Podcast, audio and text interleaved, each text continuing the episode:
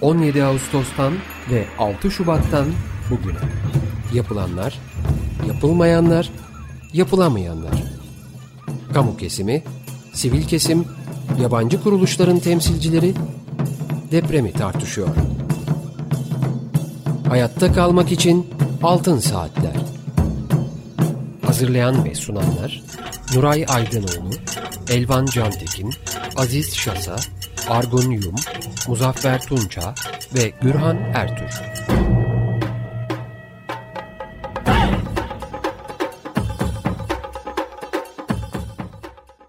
Evet 95.0 Açık Radyo'da Altın Saatler programı deprem özel yayınındayız. Açık Dergi programının ilk saatini bize ayırdığı için İksel Mavi Tuna'ya çok teşekkür ediyoruz. Bugünkü programı Mehmet Nuray Aydınoğlu, Argun Yum, Elvan Cantekin ve ben Gürhan Ertür birlikte sunacağız. Teknik masada ise Burak Muştu sesimizi sizlere ulaştıracak. Telefon numaramız alan kodu 212 343 40 40. Elektronik posta adresimiz açıkradyo.com.tr Açık Radyo'da depremle ilgili yayınları, ses e, kayıtlarını ve deşifre edilmiş e, metinlerini bu ses kayıtlarının e, izleyebilmek, e, dinleyebilmek, okuyabilmek için Açık Radyo'nun internet sayfasında sağ kolonda yer yarıldı içine girdik dosyasına bakabilirsiniz. Aynı zamanda Altın Saatleri de podcast arşivinden eski programlarına ulaşabilirsiniz. Evet efendim bugün konuğumuz Murat Lostar. Hoş geldin Murat merhabalar. Hoş bulduk Gören ama konuk değil demiştik değil mi? Evet doğru. Ne dedik? E, program e, kardeşliği, kardeşliği dedik. dedik evet. değil mi? Evet. Evet çünkü e, Murat Dostlar aynı zamanda Açık Radyo programcısı Banu Zeytinoğlu ile birlikte pazartesi günleri e, program yapıyorlar. Ve bu dönemde yeniden başladılar. E, bir ara vermişlerdi. Evet Murat Dostlar veri güvenliği uzmanı ve dediğim gibi açık radyo programcısı. Bu arada Nuray Hocam, Muzaffer, Elvan, Argun sizler de programa hoş geldiniz. Merhabalar. Merhabalar, hoş bulduk. Evet, şimdi bugün e, Murat Lostar'la bu programda veri güvenliği konusunu e, konuşmak istiyoruz. E, ama yani bu e, veri güvenliği konusunun çerçevesini çizmek için de Murat'tan e, rica ediyorum. Memnuniyetle. E, veri güvenliğine geçmeden önce izniniz olursa şundan bahsetmek istiyorum. E, şirketler, kurumlar, devlet olabilir, özel sektör olabilir, kar amacı gütmeyen kurumlar olabilir. Sadece kuruluş amaçları açısından değil, aynı zamanda yaptıkları iş bakımından da e, hepimize karşı sorumlular. Nasıl ki bir radyo yayına çıktığında, yayın yapmaya başladığında artık o radyonun düzenli olarak bize e, yayın ilkeleri gereğince yayın yapmasını bekleriz. Yayının kesilmesini e, aslında hani radyo için kötüdür ama bizler için de kötüdür. Elbette. Ee, nasıl ki bir e, mahallemizde açılan bir e, bakkal ya da bir marketin bize bunları vermesini, iletmesini bekleriz. Aslında her kurum için bu geçerli. Her tür kurum için bu geçerli. Devletimiz bazı sektörleri kritik sektörler olarak tariflemiş durumda. Finans, enerji, altyapı gibi. Ulaşım. Ulaşım gibi. Ee, ama depremde de gördük ki aslında kritik altyapı e, olarak devletin sınıflandırmadığı mesela işte bir yeme içme konusundaki bir şirketin de bir kurumun da çok önemli görevleri var. Dolayısıyla onların da işlerine devam edebilmesine ihtiyacımız var bu sorumluluklarını yerine getirebilmek için. E, işin bir tarafı bu. Öbür tarafına geldiğimiz zaman günümüzde artık kabul edelim e, hangi sektör olursa olsun hemen her kurumun işini düzgün yapabilmesi için bilgi teknolojilerine ihtiyacı var. Lojistik sektörü aslında e, bir ürünü bir yerden alıp başka bir yere götüren ve dağıtan bir sektör olmakla beraber inanılmaz bir bilgi teknolojileri kullanımı var ve olmak zorunda. E, ya da işte e, ne diyelim bir ulaşım sektörü e, bilet almaktan işte kim nerede oturacağı kadar aslında bilgi teknolojileriyle beraber ilerliyor. Dolayısıyla işin devamlılığı, işin sürekliliği için E, bilgi teknolojilerinin devamlılığı, bilgi teknolojilerinin sürekliliği şart. E, bunun e, sürekliliğinin de önemli bileşenlerinden bir tanesi bugünkü konu verinin güvenliği. Evet. Verinin güvenliği dediğimiz zaman da tabii ki tam da senin tanımladığın gibi sadece bir iki sektör veyahut da öncelikli bir takım e, kurumlar, kuruluşlar değil. E, şu anda e, veri temelli çalışan birçok e, kuruluş açısından hatta sivil toplum kuruluşları açısından bile son derece önemli ve hayati bir konu. E, konu tabii ki depremle birlikte, afetle birlikte yeniden gündemimize girdi ve e, özellikle son depremlerle ilgili olarak ortaya çıkmış olan e, veri kaybı veyahut gecikmeler, o sürdürülebilir faaliyetlerin e, kesintiye uğraması konusunda birkaç örnek biliyor muyuz? Bunları e, konuşabilir miyiz? Aslında tabii ki biliyoruz e, ama en bilinenden en e, farkında olduğumuzdan başlayalım. Bunun veriyle ilişkisini hemen tarifleyelim. E, işte depremin ilk saatlerinden başlayarak e, ilk fark ettiğimiz konu enerjimizin yani elektriğimizin e, ve iletişimimizin yüksek olasılıkla oranla da cep telefonu ya da kablosuz iletişimimizin kesilmesi oldu biliyorsunuz. Şimdi denebilir ki ki dendi konuşuldu da bu. İşte baz istasyonları ne yapsın? Bunlar işte e, zaten binaların tepesindeydi. Binalar yıkılınca baz istasyonları da yıkıldı ve çalışmaz hale geldi. İşte fay hattının geçtiği yerde elektrik kablolarını kopardı ve elektrik de çalışması hale geldi. Az elektrik e, gel, gel, elektrik artık verilemez hale geldi. Doğalgaz kesildi. Doğalgaz kesildi ki doğalgazın kesilmesinde bir takım yangın endişeleri sebebiyle bir takım otomatik sistemler de doğal olarak devreye girdi evet. ki onun olumlu bir şey olarak görüyoruz. Belli kentlerde ama. Ne yaz evet. Evet, evet maalesef. Maalesef. Ee, şimdi e, oysa e, hemen arkasından şimdi bu olayın ilk kriz anı. Ee, sizle yıllar önce bir program yapmıştık. O zaman da konuşmuştuk. Ee, kriz her zaman hayatımıza da başımıza gelebilecek olan bir konu. Önemli olan bu felakete dönüşecek mi dönüşmeyecek mi konusu. Evet bir kriz oldu. Çok büyük bir deprem yaşandı. Bir, bir kere daha tekrarlamayayım hani başımıza o kötü şeyler geldi. Ama bu bir felakete dönüş dönüşecek miydi? Olayın bina ve inşaatla ilgili kısmı nasıl olsa konuştunuz ve konuşmaya devam edeceksiniz. Onu kenara koyuyorum. Evet. Ama benimle ilgili tarafında e, temelde baktığımız zaman e, mesela e, büyük telekom operatörleri e, Evet baz istasyonları bozuldu ama ellerindeki acil durum baz istasyonlarını kamyonların üzerine kurulmuş baz istasyonlarını mobil, mobil istasyonları nereye gönderecekler? Hangi öncelikte nasıl yap yapmaları gerekiyor? Bunun bir kısmı e, felaketi de kriz planlama konusu ama bir kısmı da o anda bir tuşa basıp ben nerelerle hangi baz istasyonlarıyla iletişim kuramıyorum? Bunun temel e, bileşenleri neler? E, hangi küçük noktaya bir müdahalede bulunduğumda daha büyük bir e, kapsama alanını yeniden devreye alabilirim tarzındaki yapıların çok çalışamadığını ne yazık ki Bir haritalamadan bahsediyoruz anladığım kadarıyla. E, deprem öncesi veya afet öncesi e, hazır tutulmuş tutulmakta olan öyle mi? E, haritalamadan bahsediyoruz. Aslında statik bir harita zaten var. Evet. Orada bir veri kaybı söz konusu olduğunu düşünmüyorum. En azından benim gözlemlediğim kadarıyla böyle bir Yok, şey olmadı. Ben statik bir haritayı kastetmiyorum. Ama tabii. dinamik. O sırada evet. haritanın nereleri karanlık e, ve onun içinde kendi içinde çalışan küçük yapılar neler? Ee, ve ben bunun üzerinden hangi iki nokta arasında bağlantı kurarsam aslında daha büyük bir yapıyı devreye alıyor olabilirim. Ee, baz istasyonlarında birkaç tür baz istasyonu var e, hayatımızda. Ee, bir kısmı işte sadece e, çok küçük bir bölgeyi e, kapsıyor ve aslında başka antenlerle daha büyük bölgeler tarafından da destekleniyor. Onlarda sadece birer akü ve kesintisiz güç kaynağı var. Onlar elektrik kesildiğinde bir süre sonra bitecek ve kesilecek. Bu bilinen ve kabul edilen bir durum.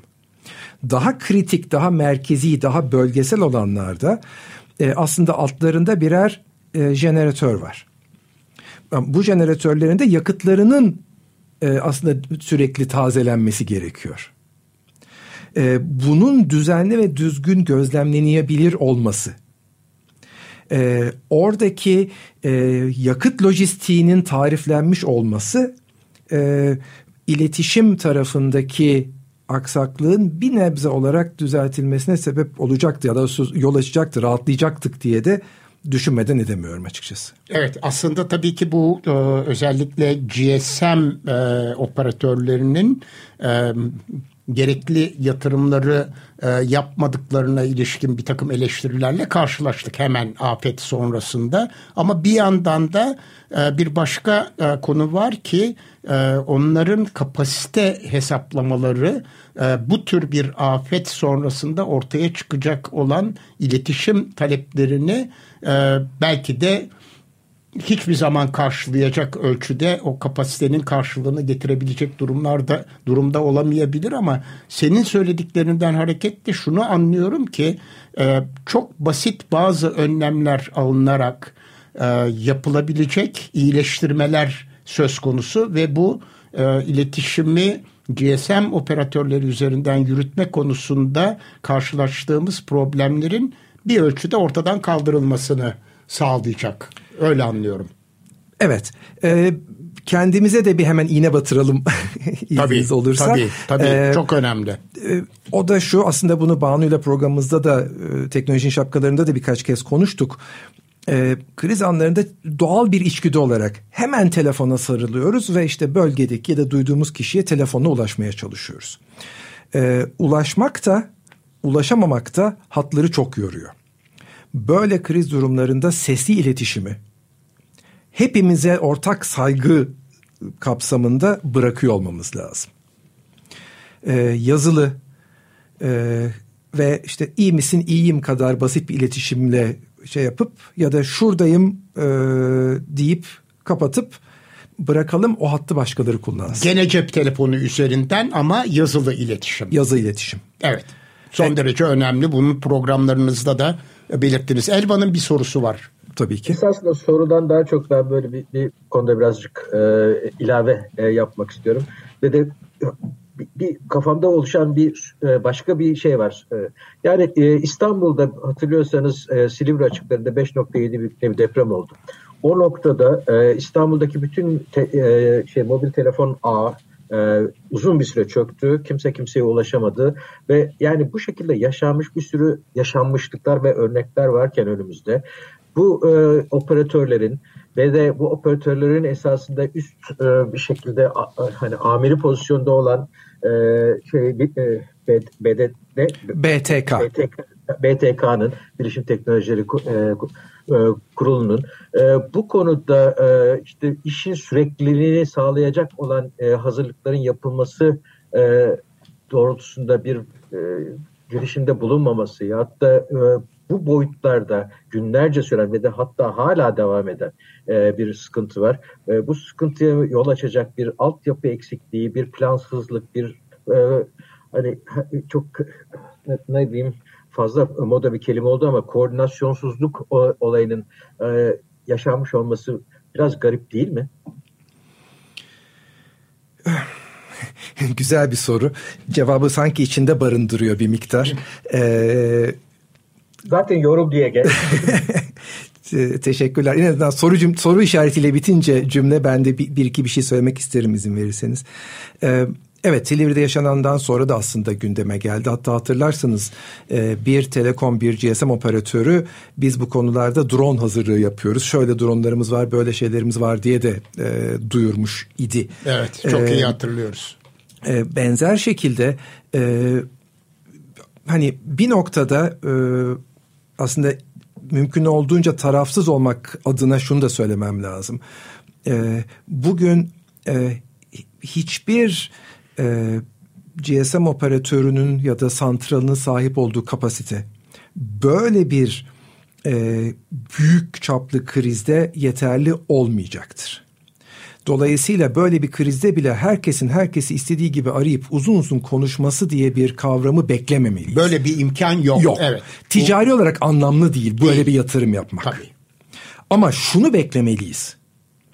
Böyle bir durumda e, BTK güzel bir örnek oldu. BTK gibi bir amirin ya da AFAD gibi o anda artık devreye girecek olan bir yapının vereceği bir talimatla önceden belirlenmiş e, kişilerin e, standart telefon konuşması yapabileceği ya da belki de tüm telefon konuşmalarının e, sabit bir e, sinyalle, sabit bir duyuruyla ben herhangi bir yeri aramak istediğimde bana santral otomatik olarak bir duyuru yapacak. Sayın operatörümüz kriz devreye girmiştir. Ses iletişim yapılam yapılamamaktadır. Lütfen yazılı olarak iletişim kurunuz dendiğinde e, santrallerin kapasitesi normalde 10 kişi için aynı anda bir iletişim kur, e, kurabilecekken yüzler mertebesindeki insanın yazılı iletişimine izin verecek halde olacaktır. Bunun olmaması, bunun yapılmamış olması, bu konuda bir hazırlık yapılmamış olması ya da e, hazırlığı yapıldığını yapıldığı iddia edilen konularda e, onları görmememiz sahada, onun çalışmamış olması biraz hayal kırıklığı tabii. Evet, Muzaffer'in sorusu var. Peki teknolojik olarak e, böyle bir kesinti yapılır. Mesela ben sesli aradım o sırada. Fakat bana mesela 10 saniye ancak izin verecek ve kapatacak attı. Böyle bir teknoloji var mı? Evet teknik yani, teknik olarak bu mümkün ee, ancak 10 saniye bile olsa e, şunu söylememe izin verin 10 saniyelik bir ses e, içeriği e, yüzlerce mesaja karşılık geliyor. Çünkü ses çok daha büyük bir veri yazıyla karşılaştırdığımız zaman. Bunu en basit şuradan da anlarız. Bir şarkının bilgisayarımız artık pek kalmadı. Hep internetten indirerek izliyoruz, dinliyoruz ama eskiden hatırlayın MP3 vesaire gibi sıkıştırılmış şarkılarda bile e, bir şarkının boyu birkaç dakika için e, megabaytlar boyutunda. Oysa o şarkının sözleri, müzik notaları vesaire gibi bir şeyi ben yazıyorsam e, birkaç 10 kilobayta rahatlıkla sığabilirdim. Evet. E, GSM konusunu e, belki daha sonra tekrar ele alırız ama e, şimdi e, veri güvenliği konusunda afetleri de göz önünde bulundurarak öncelikle İstanbul gibi, İzmir gibi e, sıkça tekrarlanabilecek depremleri göz önünde bulundurarak yapılması gerekenleri şöyle bir kısaca özetleyebilir miyiz? Gerçi iki dakika sonra bir e, reklama gideceğiz ama başlayalım iki dakika sonra dururuz. Memnuniyetle. Çok hızlı iki tane dünyadan örnek paylaşacağım. Lütfen. Bunlardan bir tanesi e, 2001 11 Eylül'deki uçakların e, Dünya Ticaret Merkezi'ndeki ikiz kulelere çarpması. E, SEC'nin, SEC'nin e, Amerika'nın Securities and Exchange Commission denen ekibinin e, paylaştığı bir rapor var. Bir, bir 6-7 yıl sonra. E, bu felaketten sonra e, iş yeri o binalarda olan firmaların e, üçte birinin hiç ayağa kalkamadığı, üçte birinin az buçuk ayağa kalkmaya çalışıp altı ay sonra kapandığı, üçte birinin ise hiçbir şey olmamış gibi hayatlarına devam ettiğini söylüyor. Bunun sebebini aradan sonra konuşuruz. İkinci bir örneğim daha var. E, o da 2007'de Rusya'nın Estonya'ya yaptığı çok büyük bir e, siber saldırı var. Doğru. O kadar ki Estonya'nın bütün verileri gitti. Estonya bunun üzerine bu konuya çok e, ciddi bir şekilde eğildi. E, hem dünyada birçok güvenlik teknolojisini iyi kullanan oldu. Hem NATO'nun ilk ve şu anda iki tane siber güvenlik mükemmeliyet merkezinden bir tanesini oraya aldı. E, ve çok önemli bir şey daha yaptı. Devlet verilerinin bir kopyasını Estonya coğrafi olarak çok küçük bir ülke olduğu için Rusya'nın e, girmesi durumunda çok çabuk bütününü işgal edebileceğini öngörerek ne olur ne olmaz diye devlet verilerinin bir kopyasını, güvenli bir kopya, kopyasını Avrupa'da bir başka ülkeye bile taşıdı Lüksemburg'a. Evet e, aslında tabii e, sadece şeyin üzerinde durmuyoruz afetlerle ilgili e, siber saldırıda bir başka afet tabii. tabii. Şimdi reklam arasına gidiyoruz. Açık Radyo'dayız. Altın Saatler programı deprem özel yayınında Murat Lostar'la birlikteyiz ve konumuza devam ediyoruz. Evet yani e, biraz önce e, iki tane örnek verdin. E, birisi 2001 New York'taki kulelerin kulelere çarpan uçaklar. Üçte bir şirket veya kuruluş hiç faaliyetine devam edemiyor. Üçte biri altı ay sonra toparlanabiliyor ve üçte biri ise faaliyetine hemen geçebiliyor. E, ikinci üçte bir altı ay sonra toparlanmıyor. Bir kendini toparlamaya çalışıyor. Altı ay sonra topu atıyor. O da artık devreden O da çıkıyor. devreden çıkıyor. Kapat. Çünkü işte verilerini kurtaramıyor ya da sadece veri olmak zorunda değil bu. Aslında e, veriler bizim için bir araç, bir yardımcı Tabii, olması tabii. gerek. Aslında önemli olan işin sürekliliği. E, kurumun yapması gereken faaliyet neyse, vermesi gereken ürün ya da hizmet neyse bunu yapabilir olması. E, temelde e, bunu tariflemek aslında önemli olan. Bunu yaparken bir noktada e, aslında benim kriz ve felaket arasındaki tanımı yaparken kurumlara e, yaptığım bir tanım var. O da şu. E, bu kadar büyük ve bölgesel olmak zorunda da değil. E, diyelim bizim için çok önemli hizmet aldığımız bir kurumdan ya da ürün tedarik ettiğimiz, hizmet tedarik ettiğimiz bir kurumla ilgili bir haber aldık. Binalarında yangın çıktı. Şöyle kötü bir şey oldu, o oldu, bu oldu diye. Biz bu haberi alıp aradığımızda hatta daha da iyisi biz haberi almadan önce bize dönüp ey benim için önemli olan taraf bazen halk bazen müşteri. Müşteri. Ee, belki duymuşsunuzdur, belki du- e, duyacaksınızdır. Evet, bizim bir problemimiz var. Başımıza şöyle şöyle şöyle bir şey geldi. Ama sizin probleminiz yok. Çünkü size ne- sağlamakta olduğumuz ürün ve hizmeti sağlamaya devam edebileceğiz. Aslında iş sürekliliği dediğimiz kavram bu cümleyi kurabilme yeteneği demek. Bu tabii muhteşem bir güven de sağlayan bir tanım. Çok doğru. E, hatırlayınız Van depreminde. E, ben belki de için içinde olduğum için dikkatimi çekti. Özellikle ismini paylaşmayacağım. Belki de paylaşmak lazım. Bir banka Van depremi oldu hatırlayın ne kadar e, büyük bir yıkımdı o da. Daha bölgesel, daha küçük ama büyük bir yıkımdı. E, bir banka derhal otobüs haline getirilmiş banka şubesini Van'a yolladı. Henüz daha arama kurtarmanın başında kimsenin ne para yatırmakla ne para çekmekle işinin olmadığı anda oraya geldi ve çalışmaya başladı. Şube açtı yani. Şube açtı. Mobil şube Evet. açtı. Aslında vermeye çalıştığı mesaj şuydu. Ey Moody, ey müşterim. Sen ne durumda olursan ol yani o, sen, hani ben senin için yanındayım desteklemeye devam ediyorum. Evet ben sana yemek veremem. Ayrıca yardım yapmış yemek vermiştir elbette. Evet ben senin e, işte e, çöken binanı kaldırıp seni kurtaramam. Yine yapmıştır bunu yapılmasına sebep olmuştur. Ama aynı zamanda benim işim bankacılık hizmeti vermek. Benim şubem açık, hazır ve çalışır durumda. Ne yapmak istiyorsan gel buyur. Kahramanmaraş depremlerinde böyle bir örneğimiz var mı? Bildiğimiz, duyduğumuz. Henüz kulağıma gelmedi ama biraz benim için erken. Ben bu tip bilgileri biraz daha geç alıyorum. Şu anda çünkü herkes Çok hala normal ama, tabii. e, işte e, toparlamaya çalışıyor. Bunları tartışmak e, bir, bir, bir, bir süre sonra oluyor ister istemez. Evet ama onu da e, öğrendiğimiz zaman mutlaka bir program daha yapmalıyız. Elvan'ın sorusu var.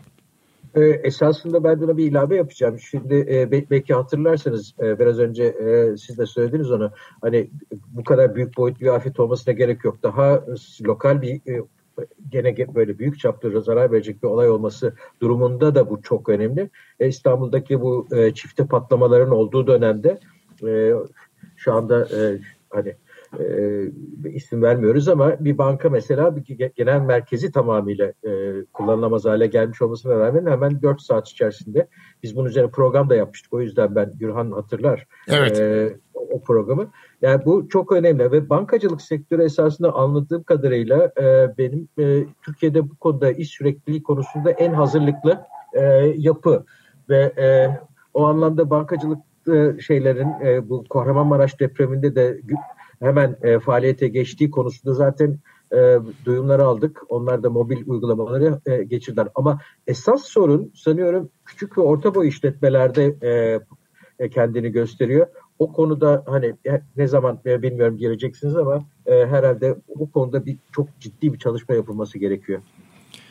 Kesinlikle haklısınız. Ne yazık ki e, küçük ve orta boy işletmeler aslında e, hani e, ort küçük ve orta boy derken de işte sadece birkaç kişinin çalıştığı e, ve dolayısıyla hani e, böyle bir şey olursa benim başıma bir şey gelirse e, ne yapacağımın da önemi yok diye düşünenleri kastetmeyelim. KOBİ tanımına giren yüzlerce çalışanı olan e, onlarca farklı şube ya da yapıda e, hizmet veren çeşitli sektörlerde firmalar var. Aslında onlar da tanımı gereği e, KOBİ tanımına giriyor. Orta boy, küçük ya da orta boy işletmeler tanımına giriyor.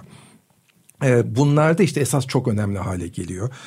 E, ne yazık ki Türkiye'de iki tane benim gözlemlediğim e, şey yaşıyoruz. E, problem yaşıyoruz. Bunlardan bir tanesi farklı sebeplerle çok tartışıldı. Türkiye'nin şu anda içinde bulunduğu yoğun yurt dışına doğru olan beyin göçü. E, bu e, zaten e, kısıtlı olan e, teknoloji e, tarafında hizmet veren insanların özellikle de e, daha iyi eğitim görmüş, daha becerikli olanların bir kısmının direkt yurt dışına gitmesi, bu devlet tarafında da rahat gözlemlenebiliyor, sayılabiliyor, istatistik olarak görebiliyoruz. Ama teknoloji yapısı gereği de evinde oturup, köyünde oturup dünyanın öbür ucuna çalışan insanlar hale gelmiş bir e, durumdayız ülkecek. E, bunun çok tehlikeli olduğunu görüyorduk, görüyoruz. Ama önemli şeylerinden bir tanesi de, önemli sonuçlarından bir tanesi de e, bunun gibi e, bırakın bir kriz anında ne yapılması gerektiğinin hazırlığını, şirketin normal operasyonunu sürdürebilme konusunda ciddi zafiyetler yaratıyor. İkincisi de genel olarak ülkenin ekonomik durumu e, bunun gibi çalışıyorsa dokunma, elleme e, bakış açısını e, biraz hayatımıza fazlaca soktu son yıllarda. E, aslında e, şu anda konuştuğumuz e, kriz anında bilgi teknolojilerinin devamlılığı, buna bağlı olarak işin devamlılığı, verilen ürün ve hizmetlerin kesintiye uğramaması da e, yine az önce söylediğim bu konularla e, karşılaştırdığımız zaman bir istisna değil. Ne yazık ki bunlar da yoğun bir şekilde etkilendi ve etkilenmeye de devam edecek gibi duruyor. Hatta KOBİ bile demeyelim. Bugün e, belki dünya için KOBİ ama Türkiye'de mesela e, orta boy bankalarda bile ciddi zafiyetler olduğunu görüyorum ki hem bankacılık az önce söylediğiniz gibi çok...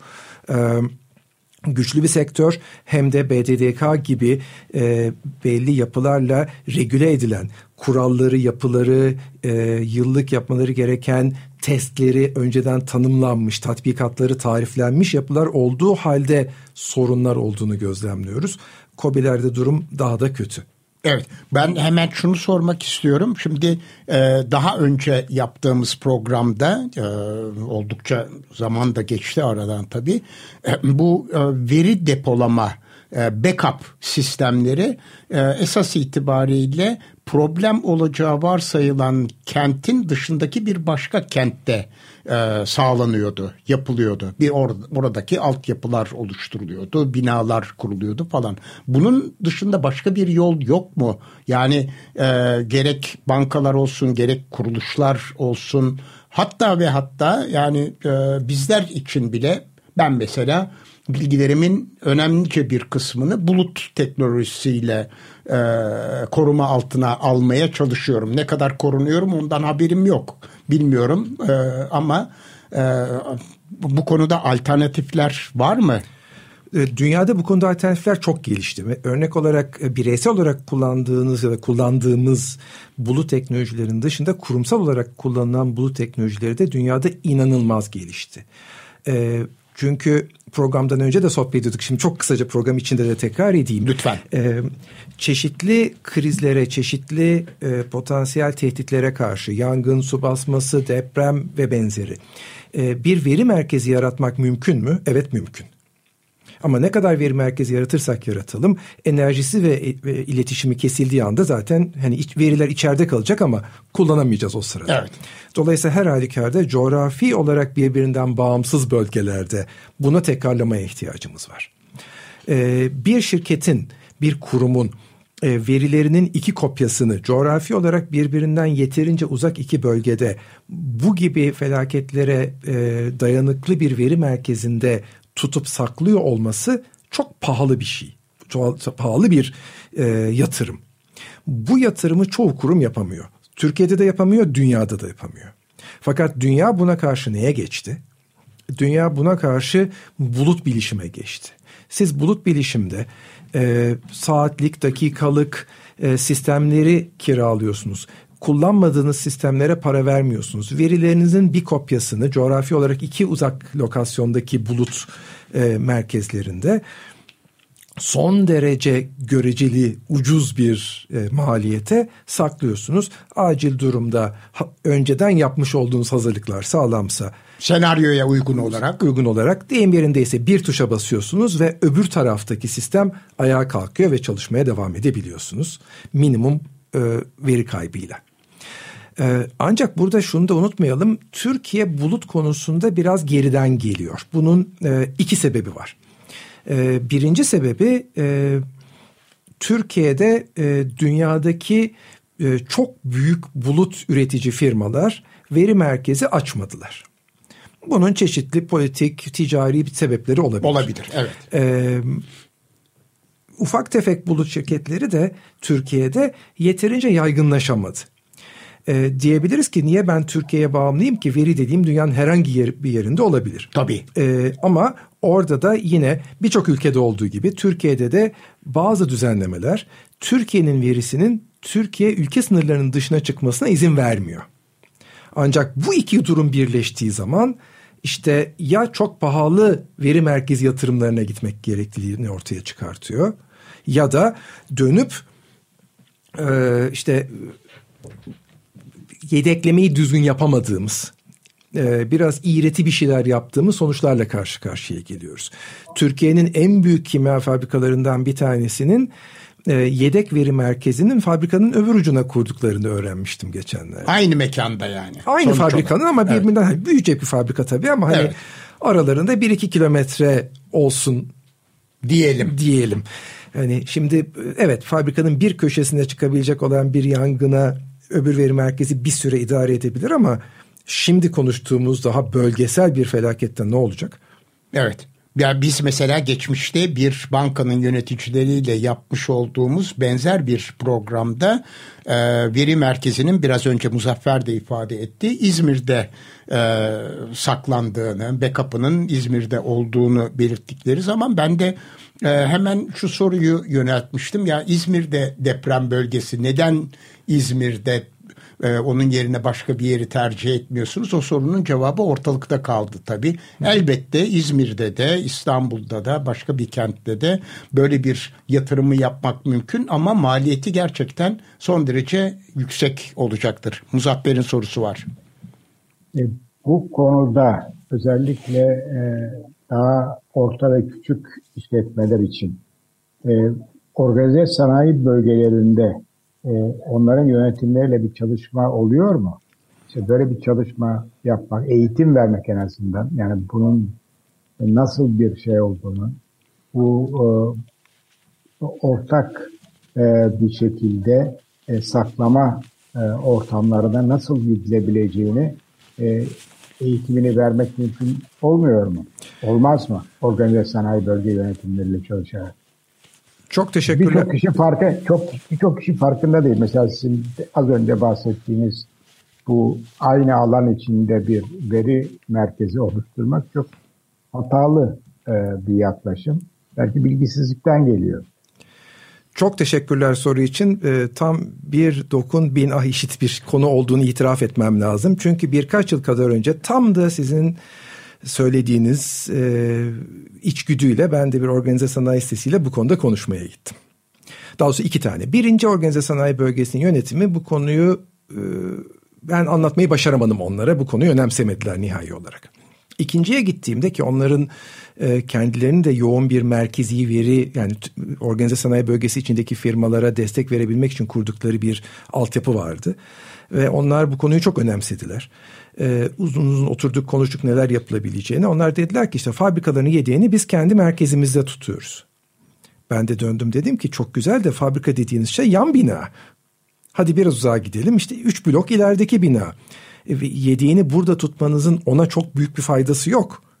Bunun coğrafi olarak uzak bir yerde olmasına gerek var dediğimde de orada da organize sanayi bölgeleri kanun ve düzenlemelerinden atıfta bulundular Dediler ki bizim kendi içimizin dışında bir şey yapmamız pek mümkün değil. İçimize yapmak zorundayız.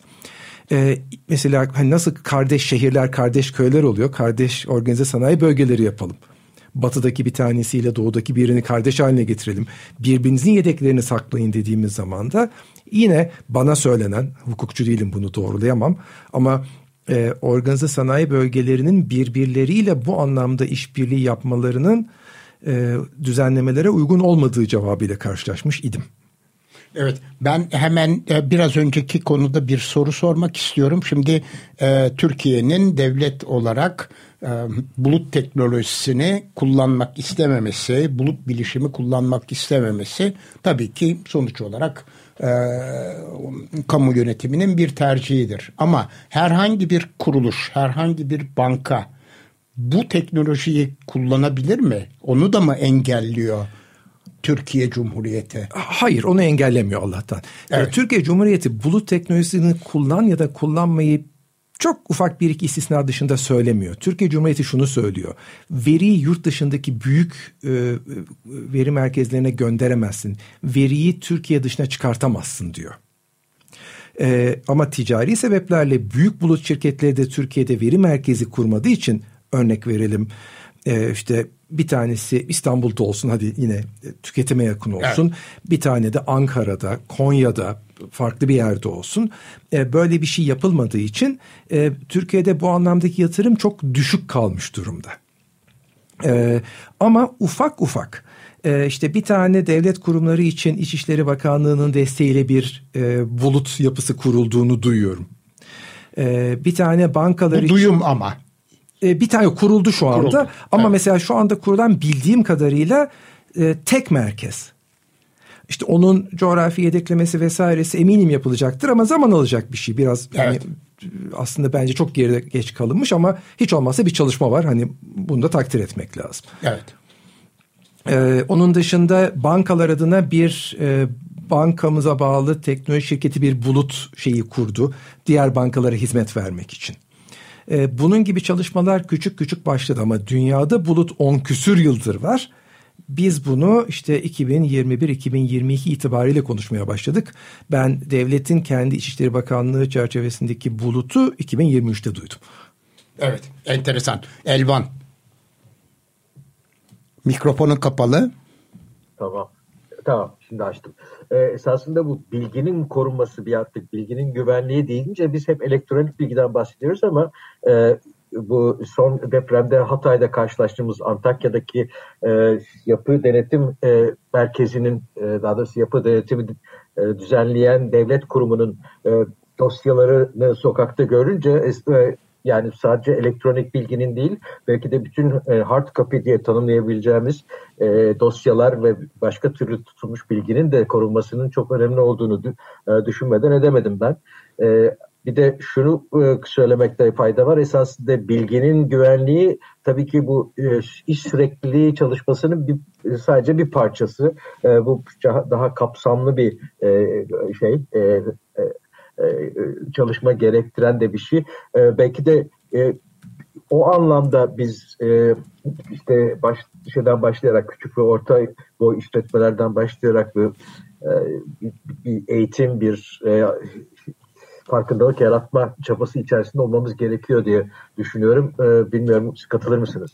Ben hemen e, Elvan'a bir ek yapmak istiyorum. Yani sonuç olarak tabii ki hard copy dediğimiz işte e, basılı belgelerden bahsediyoruz. E, ama artık e, sanıyorum bunların dahi e, bilgisayara işlenmesi mümkün. Hatta İstanbul'da birkaç pilot uygulama yapıldı. Bütün o e, isyanla ilgili, e, imarla ilgili başvurular e, üç ayrı belediyede e, internet üzerinden gerçekleştirilebiliyor ve onlar e, bir dijital kayıt haline de geliyor diye biliyorum. E, öyle midir diye de Elvan'ın sorusuna eklemek istiyorum. Çok teşekkürler. Bilgi güvenliği deyince tabii tüm bilginin güvenliği, elektronik, fiziksel e, hatta yeri geldiği zaman işte sözlü, bilginin bile güvenliği yeri geldiği zaman önemli oluyor.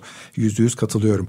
Ee, aradan önce bahsettiğim Estonya örneği aslında bunun güzel örneklerinden bir tanesi. Evet. Ee, şu nedenle e, bilginin güvenliği ben bir hacker girdi o bilgiyi bozdu o bilgiyi değiştirdi benim evimin e, tapusunda benim adım yerine bir başkasının adı yazmaya başlarsa ben ne yapacağım endişesi de beraberinde geliyor. Estonya Güzel bunu e, blockchain teknolojisiyle çözdü. Biz blockchain'i daha çok e, kripto para olarak biliriz ama blockchain'in önemli özelliği aslında kripto paradan da dışında e, verinin değiştirilmemesinin e, kanıtlanmış şey yapılması, ona e, sağlanması ya da değiştirildiği durumda bunun fark edilmesinin sağlanması anlamına geliyor. Ve kayıtların bu şekilde tutuluyor olması durumunda e, bir başkasının bunu kötü niyetle, hatayla vesaire değiştirmesinin kalıcı olarak engellenmesi bugün teknolojik olarak mümkün. Biz niye ıslak imzalı evrakları saklarız? Çünkü bilgisayarın başına bir şey gelirse buradan hiç olmazsa hakkımı savunurum içgüdümüz vardır. Ama e, bir taraftan da niye kağıt harcıyoruz? Bunu düzgün bir şekilde yapıp geri döndürülemez bir şekilde evi satıyorsam daha ileriki bir tarihte şu tarihte aldı bu tarihte sattı diyebiliriz onun için. Ama tüm tabu ve kadastro kayıtlarını bu anlamda bir yapıya geçirmek elbette mümkün. Şu anda mümkün değil. Dolayısıyla ben şu anda hala tapumuzun tapu halini, kağıt halini elimize tutmanın anlamlı olduğuna inanıyorum. Az önce söylediğiniz örneklerde bunun önemli bir parçası. Ee, şeye gelince, Kobiler tarafına gelince, sorunun öbür tarafına gelince. E, burada İngiltere'de güzel bir örnek var, onu paylaşmak istiyorum. Şimdi tüm dünyada olduğu gibi Türkiye'de de e, KOBİ boyundaki işletmeler büyük işletmelere göre sayıca çok daha fazla ve çeşitli boyda çok daha küçük, çok daha farklı işlerle uğraşıyorlar. İngiltere'de sadece e, felakete karşı, krize karşı değil, e, her tür siber saldırıya karşı e, genel olarak bilgi teknolojilerinin doğru kullanması için bir regülasyon yayınladı. Bu regülasyonu yavaş yavaş tüm kobilere zorunlu hale getiriyor. Bu konuda hem bir farkındalık yarattılar hatta bir de e, COBİ'lerin başına bu kadar büyük felaket olmadan küçük gelebilecek felaketlere karşı bir sigorta icat edildi. Bir poliçe var artık. E, COBİ'lerin siber saldırıları için ve bu poliçe üzerinden e, kurumlar kendilerini koruyorlar. Sigorta şirketleri de şöyle bir sonuç yap. Diyor ki şu şu şu önlemleri aldıysan daha ucuz bir primle bu poliçeyi benden satın alabilirsin. Hiçbir şey yapmıyorsan sana hala satarım çünkü satmak zorundayım ama daha pahalı. Dolayısıyla otomatik olarak şirketler bu güvenlik önlemlerini almayı aslında poliçe indirimi olarak bir taraftan finanse etmeye başladılar. Ve sigorta şirketlerinin denetiminde yürüyor anlaşıldığı kadarıyla. Türkiye'de çünkü deprem e, sigortasında bile bu imkan sağlanmadı. Yani e, binanızın garanti altında olup olmadığını e, kanıtladığınız takdirde dünyanın birçok ülkesinde bir anda primler aşağıya iniyor ama Türkiye'de deprem primleri senelerdir bu konuşulmasına rağmen aynı e, oranda tutuluyor. Muzaffer? E, ben bir şey daha sormak istiyorum. Özellikle e, esnaf odaları var diyor. E, büyük birlikler bunlar. E, bu konuda farkındalıkları ne e, derecede? Yani risk ne kadar kavrıyorlar? Biliyoruz ki her ilde e, bir süredir, birkaç yıldır risk, il risk e, çalışmaları yapılıyor. Özel sektörün olsun, esnaf odalarının olsun, e, bu organize sanayi yönetimlerinin olsun. Bunların bilinci, bunu çalışmalara katılımı ne düzeyde? Onu biliyor musunuz? Yani farkındalar mı böyle bir risk olduğunu? Efendim farkındalarsa da ben onların farkında olduğunu farkında değilim diyeyim izin verirseniz. Çok güzel. evet. Yani en azından farkında olsalar tabii ki bunu e, kendi üyelerine yayınlarlar. O bir yerlerden e, herhalde bir rapor çıkar. Bir rapor çıkar. E, bir doğru. çalışma başlatılır. Evet. E, bununla ilgili bir e, belki bir etkinlik düzenlenir.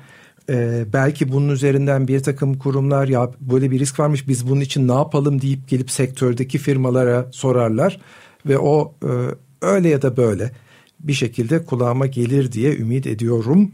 Ümit etmeye devam edeceğim.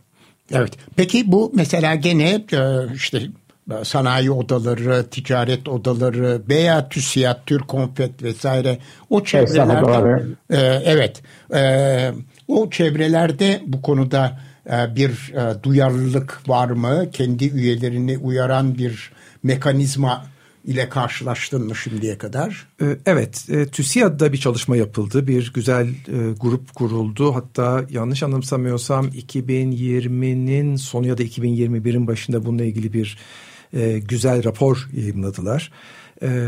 Hem Türk hem yabancı bazı danışmanlık şirketlerinden de bununla ilgili faydalandılar bir takım yuvarlak masa toplantıları düzenlendi e, ve temel konu aslında şuydu e, bu, e, bu yapılar ee, çok iyi bilirsiniz e, her sene Davos'ta yapılan genellikle Ocak ayında yapılan evet. e, büyük ekonomik top, toplantılarında son birkaç yıldır siber güvenlikle ilgili raporlar yayımlanıyor.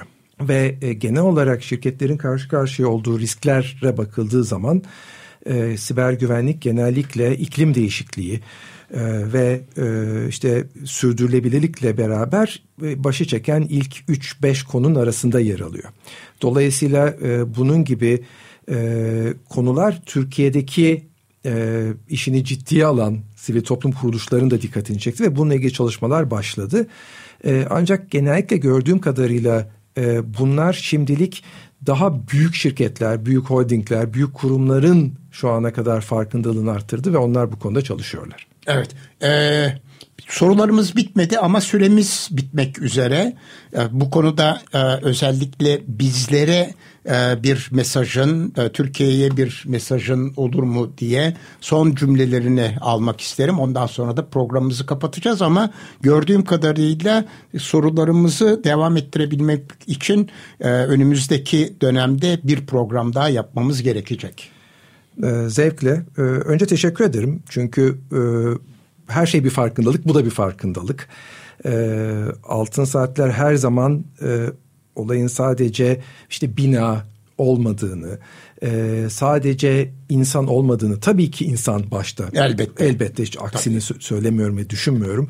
Ama çok farklı açılardan da ele alıyor. Ee, bunun için herkes adına ben de size bir teşekkür edeyim son cümlemde. Teşekkürler. Biz de sana çok teşekkür ederiz. Kalktın, geldin Murat Lostar. Evet, bugün Açık Radyo'da Altın Saatler programı deprem özel yayınında konuğumuz Murat Lostar idi. Kendisiyle veri güvenliği konusunu konuştuk. Evet, e, pazartesi günü yeni bir Altın Saatler deprem özel yayınında görüşmek dileğiyle. Hoşçakalın.